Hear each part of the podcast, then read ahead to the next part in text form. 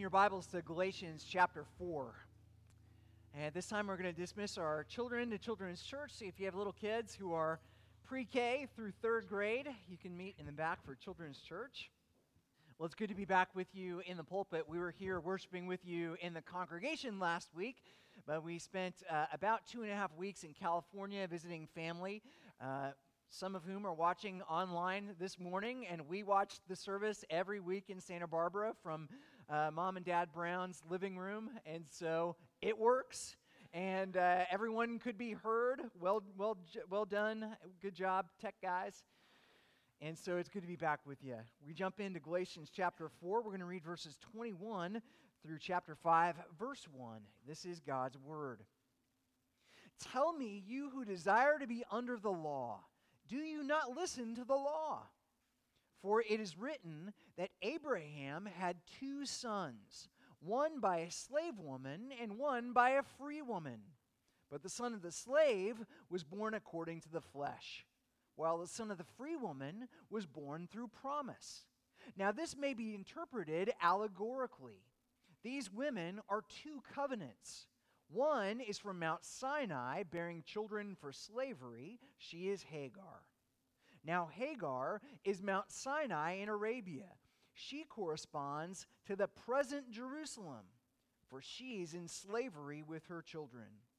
But the Jerusalem above is free, and she is our mother. For it is written, Rejoice, O barren one who does not bear.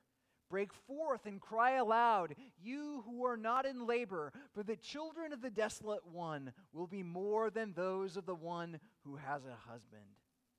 Now, you, brothers, like Isaac, are children of promise. But just as at that time he who was born according to the flesh persecuted him who was born according to the Spirit, so also it is now. But what does the scripture say? Cast out the slave woman and her son, for the son of the slave woman shall not inherit with the son of the free woman. So, brothers, we are not children of the slave, but of the free woman. For freedom, Christ has set us free. Stand firm, therefore, and do not submit again to a yoke of slavery. This is God's word. Let's go to Him in prayer. O oh, Lord our God, I pray that you would enlighten our minds that we might understand your scriptures. I pray, Lord God, that you would give us all that we need from your word, that you might equip us for every good work, draw us closer to one another and to you. And Lord, may I speak your words to your glory. I pray in Jesus' name. Amen. How many of you like roller coasters? Anyone? A few of you? I love roller coasters. My wife Kate loves roller coasters. My children Lily and Jack love roller coasters. And so, armed with our love of roller coasters, and perhaps not armed with common sense or a proper uh, concern for our physical safety, we took our entire family to Six Flags Magic Mountain in Valencia, California. Here are some of the pictures of the rides that we took. Now, of all the rides that we rode, we rode the Revolution and the Ninja and the Viper. The ride that we rode, you go back to the first one, we'll go back to the first picture. Of all the rides we rode, the most scary ride that we rode was this one called the Riddler's Revenge, which is the tallest, fastest, longest stand up roller coaster in the world. Now, it starts out like this with you ascending 130 feet into the air. And it makes all those little clicking noises along the way the click, click, click, click, click, click, click. And then this happens. Here's the next one a drop where you go from zero to 70 miles an hour in approximately three seconds. And then there's a little bit of this and a little bit of that. It is insane. The speed, the loops, the G forces, it goes so fast that you can't even scream. It literally takes your breath away. Now, also, a little bit of free advice if you ever take your family to Six Flags Magic Mountain in Valencia, California, don't eat a chicken salad 15 minutes before going on the Riddler's Revenge. Just trust me, it is not a pleasant experience. Now, why would I spend the first five minutes of the sermon talking about roller coasters and the Riddler's Revenge? Because when I opened the Bible on Monday morning, my first Monday morning back from vacation, I felt almost the same way as I felt reading this passage as I did boarding the Riddler's Revenge. I thought to myself, why am I doing this? Why didn't I make Pastor David preach on this passage? Why didn't I make our missionary friend Scott preach on this? We probably won't see him again for three or four years. And yet, as I studied this passage, as scared as I was about explaining the story of Abraham and Sarah and Isaac and Ishmael and the covenants and the cities and the mountains, I also found myself thrilled this passage is amazing. It is as exciting as it is terrifying. And if we just skip over this, like a rock skipping over the surface of the waters, we'll mix, miss the climax of Paul's theological argument the heart of the second part of the book of Galatians. We'll miss the thrill of seeing Paul connect the dots between Abraham and Sarah and Jesus and the church. We'll miss the freedom that we have in Christ. We'll miss the joy of redemption. We'll miss the good news that Jesus gives us a new history and a new identity and a new family and a new destiny. All of that is in the closing verses of Galatians chapter 4. So, where do we begin? If you're taking notes this morning, here's our outline. First, we're going to look at the story. The story of Abraham and Sarah and Hagar and Isaac and Ishmael. Then we're going to look at the story behind the story. Paul says that this passage can be interpreted allegorically. These two women represent two different mountains, two different cities, two different covenants, and ultimately two very different ways of relating to God. And finally, we're going to look at the story behind the story, behind the story. We're going to consider the application. We're going to wonder how is, how is it that freedom is so much better than slavery? How is gospel faith so much better than legalistic religion? History, allegory, application. The story, the story behind the story, and the story behind the story behind the story. Let's take a closer look. We begin with the story verse 21. Paul writes, Tell me, you who desire to be under the law, do you not listen to the law? For it is written that Abraham had two sons, one by a slave woman and one by a free woman. But the son of the slave was born according to the flesh, while the son of the free woman was born through promise. Now, here's the story from Genesis 16, 17, and 21. About a month ago, we talked about God's special covenant with Abraham.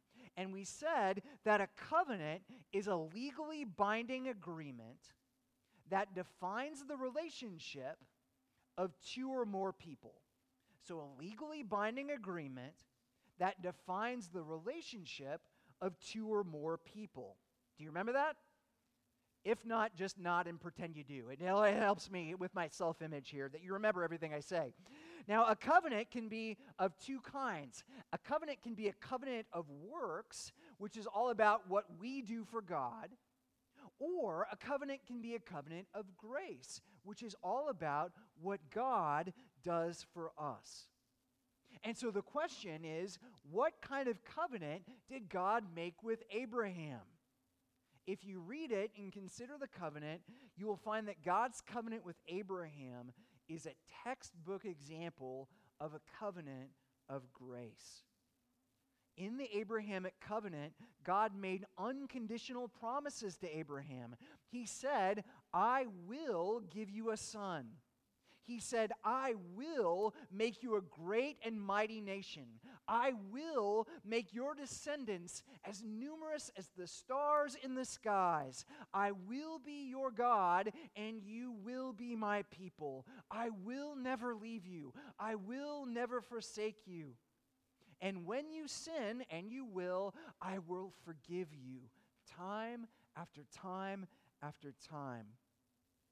Abraham then ratified the covenant by cutting a series of animals in half to represent the consequences of breaking the covenant. And then, in a stunning reversal, God Himself walked through the pieces.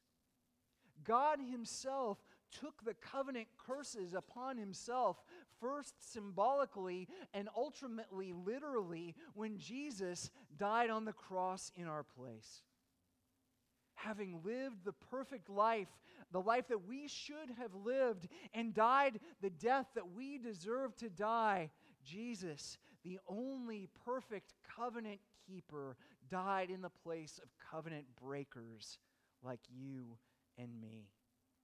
That's the gospel. Because Jesus fulfilled all the covenant promises of God and took the covenant sanctions upon himself, all that's left for us are the blessings of eternal life, the blessings of joy and peace and abundant life. We are saved, my friends, by grace through faith in Jesus, our covenant keeping King. Amazing. Back to the story of Abraham. Now, you would think that if Abraham is the man of faith, the father of faith, that he would be a very patient person. You would think that Abraham would be more than willing to wait for years and years and years for God to keep his promises. You would be wrong. Abraham, like many of us, didn't want to wait for God to keep his promises. Abraham, like many of us, believed that God helps those who helped help themselves. And so Abraham, like many of us, took matters into his own hands. Sarah, Abraham's wife, perhaps sensing Abraham's impatience with God and his promises, came up with a plan of her own.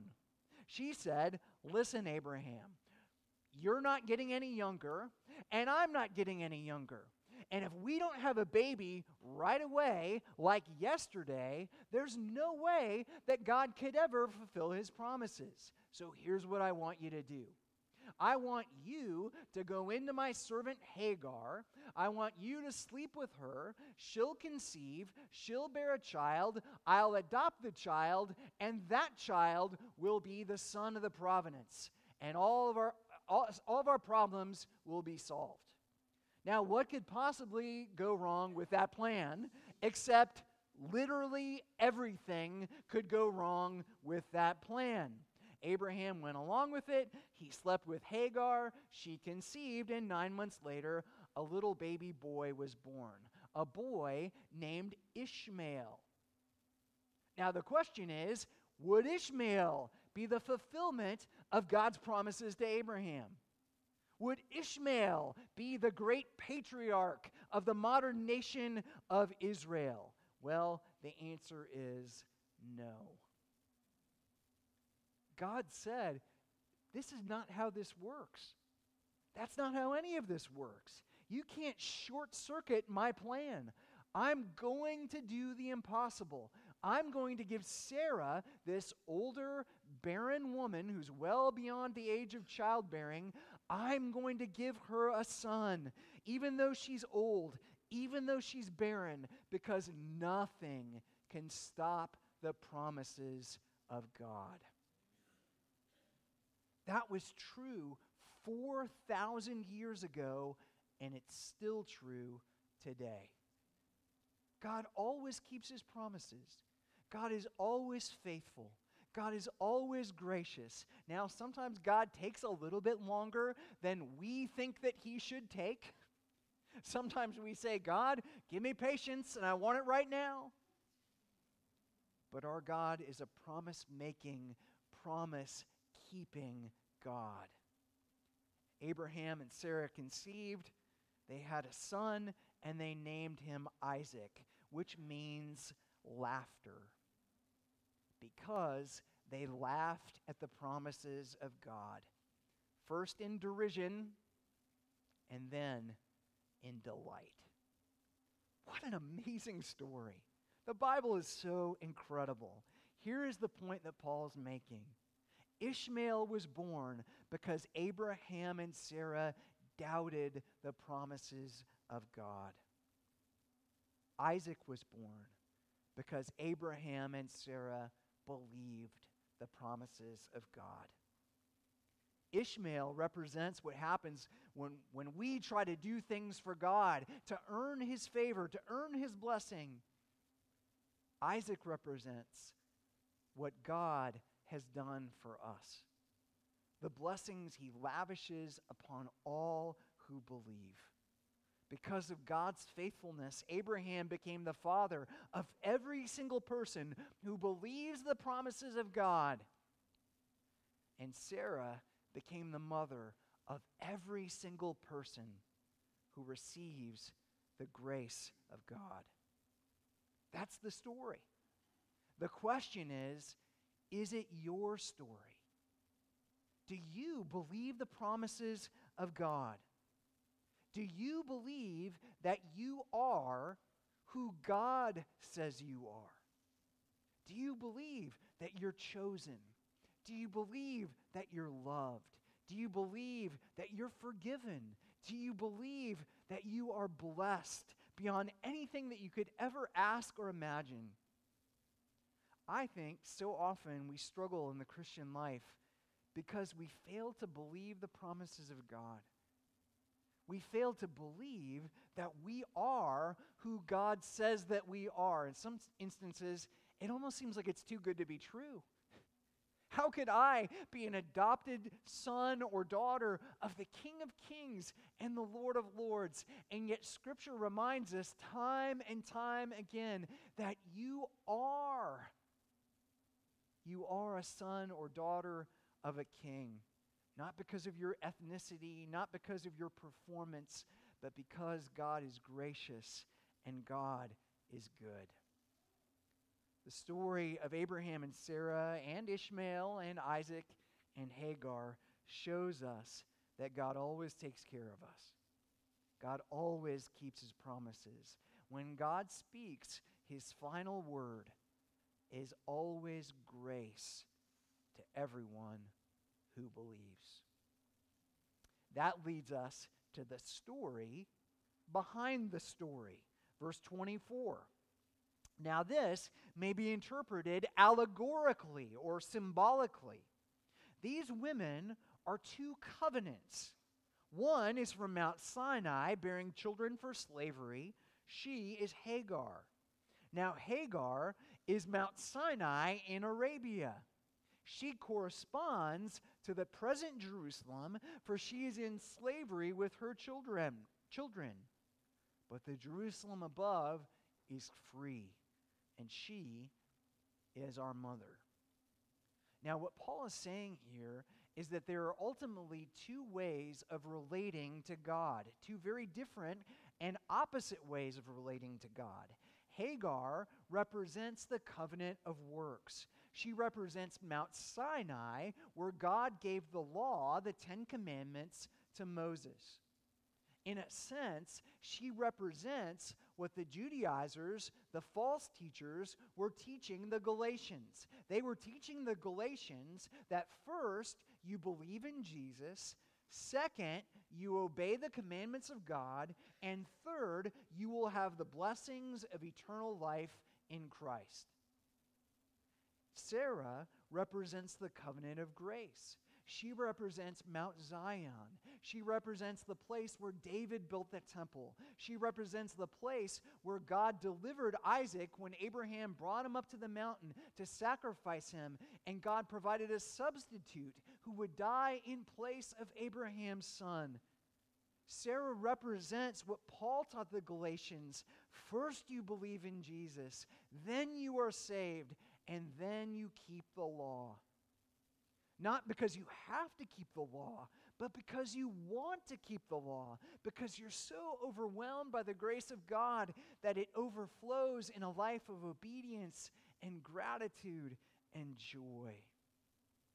Hagar represents the law, Sarah represents the gospel.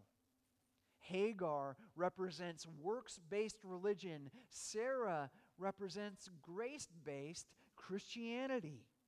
Hagar represents the earthly city of Jerusalem.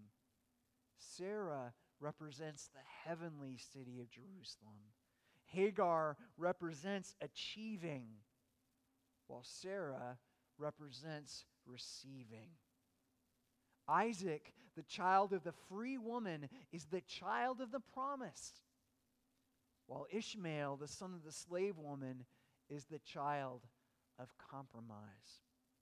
Hagar's, Hagar's children are slaves because we can never do enough to earn our salvation.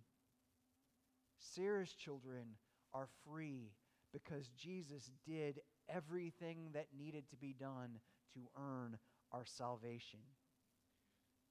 If you're a child of Hagar, if you're doing your best to try to earn God's favor, favor through your good works, if you're basing your identity on anything other than Jesus, if you're saying, I will find meaning and purpose in my career, in my family, in my wife, in my children, in my cars, in my clothes, you will be fragile.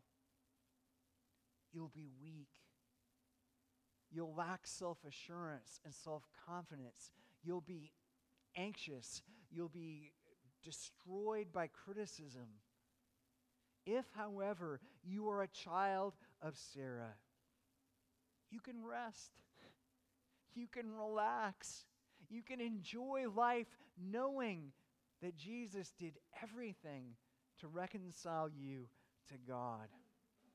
If you're a child of Hagar, you'll be fragile if you're a child of Sarah, you will be unbreakable. There is a vast difference between do and done. Legal, legalism brings slavery and misery. The gospel of Jesus Christ brings freedom and joy. And so, the question to all of us the question prompted by this allegorical understanding of the story is Who is your mother? Are you a child of Sarah? Are you a child of the promise? Or are you a child of Hagar? Are you a child of compromise? Are you a child uh, of legalism? Are you a slave or are you free? Are you uh, is your identity in Christ? Or is it in anything else in the world? Are you who the world says you are? Or are you who Jesus says you are? Big difference. That leads us to the story behind the story behind the story. Verse 27. For it is written, Rejoice, O barren one who does not bear. Break forth and cry aloud, you who are not in labor, for the children of the desolate one will be more than those of the one who has a husband. Now, you, brothers and sisters, like Isaac, are children of promise. But just as at that time he who was born according to the flesh persecuted the, him who was born according to the Spirit, so also it is now. But what does the scripture say? Cast out the slave woman and her son, for the son of the slave woman shall not inherit with the son of the free woman. So, brothers, we are not children of the slave, but of the free woman. For freedom Christ has set us free. Stand firm, therefore, and do not submit again to a yoke of slavery. Here's the practical application of this. Here is what happens in your life when you embrace the gospel of Jesus Christ. Here's what happens in your life when you have faith in the God who always keeps his promises, when you embrace Jesus as your Lord and Savior. Short term pain and long term gain. In the short term, following Jesus is a difficult thing to do.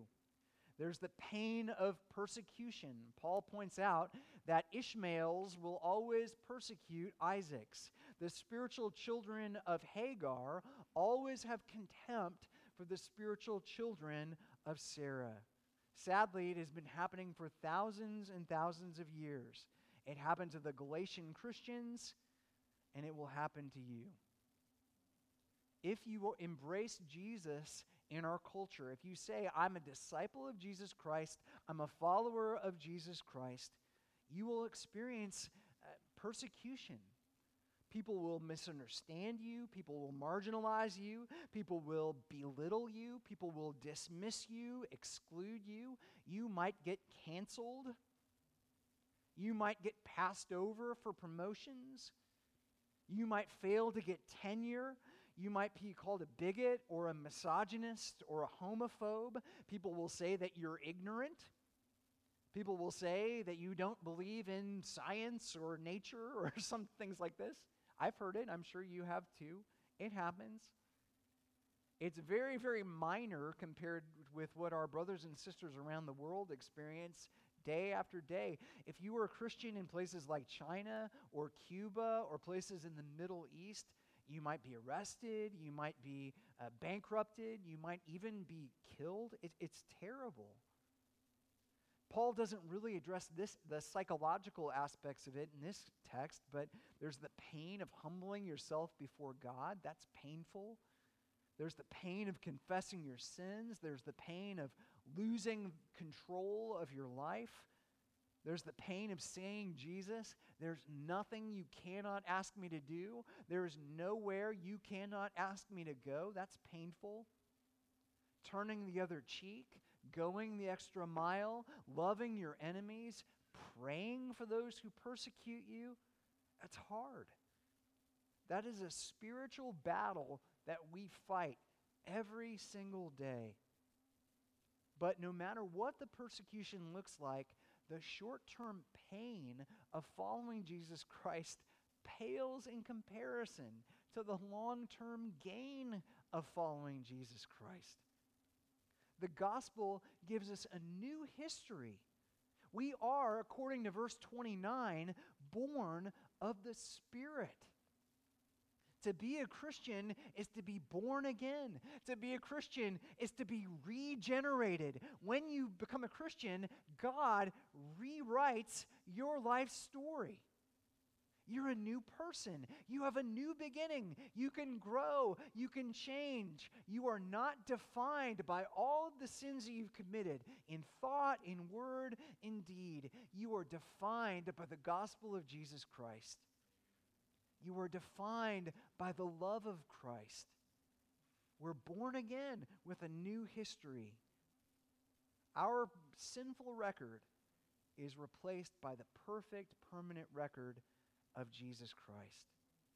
Now, not only does the gospel give us a new history, the gospel gives us a new identity. Because of Jesus, we're no longer slaves, we're free. Because of Jesus, we're no longer outsiders, we're insiders. Because of Jesus, we're no longer barren, we're fruitful.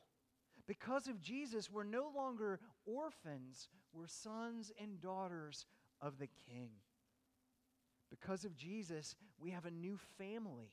Notice how many times Paul, who was a, a, Jewish Christian, ethnically Jewish, uses family language to describe his relationship with these Gentile believers. He calls them children, he calls them brothers and sisters. He says we have the same mother. Now, the world would look at the Apostle Paul and say, well, he's not married. He doesn't have any children. If he has parents, they're either dead or they've broken off contact with him. He's a loser. He has nobody. What would Paul say? Not at all.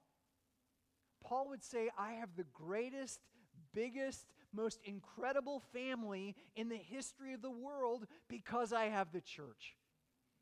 Paul would say, My family is as interesting and diverse as the world is interesting and diverse. When you become a Christian, you become a brother or a sister or a father or a mother or an aunt or an uncle to Africans and South Americans and Middle Eastern people and Asian people and Hawaiian people and men and women and young and old and tall people like you and short people like me. It's amazing the family that we get when we become followers of Jesus Christ. In Galatians 3:26 we read, "For in Christ Jesus you are all sons of God through faith." For as many of you as were baptized into Christ have put on Christ. There is neither Jew nor Greek, there is neither slave nor free, there is no male or female, for you are all one in Jesus Christ. New history, new identity, new family, new destiny. According to verse 30, we have an inheritance in the kingdom of God. Our inheritance is everlasting life. Our inheritance is a new world where there's no more sickness and no more death. Our inheritance is a new world where Jesus wipes away every tear from every eye. Our inheritance is a family reunion that never ends. Now, there's certainly more that I could say, but I'm going to close with Paul's closing words from chapter 5, verse 1. For freedom, Christ has set us free. Stand firm, therefore and do not submit again to a yoke of slavery. My friends, we were not made to be slaves. We were made to be free. The gospel sets us free. Jesus sets us free from sin, from death, from guilt, from shame. The moment that we believe, the chains fall off and we begin to run in the path of God's commandments. We begin to run towards the sick, towards the poor, towards the broken, towards the hurting, the marginalized, and the oppressed, to the God who loved us enough to die for us. We are the children of Sarah. We are the children of the promise, the sons and daughters of God the Father Almighty, the maker of heaven and earth. We are no longer slaves to fear. We are children of the living God. Let's go to Him in prayer. O oh Lord our God, we thank you for the freedom that we have in Christ. Lord, we thank you that you have made us a new people, a new creation. And we pray, Lord God, that you would strengthen us until that great and glorious day where we see you face to face. Hear our prayers. We pray in the matchless name of Jesus, our great Savior and King. Amen.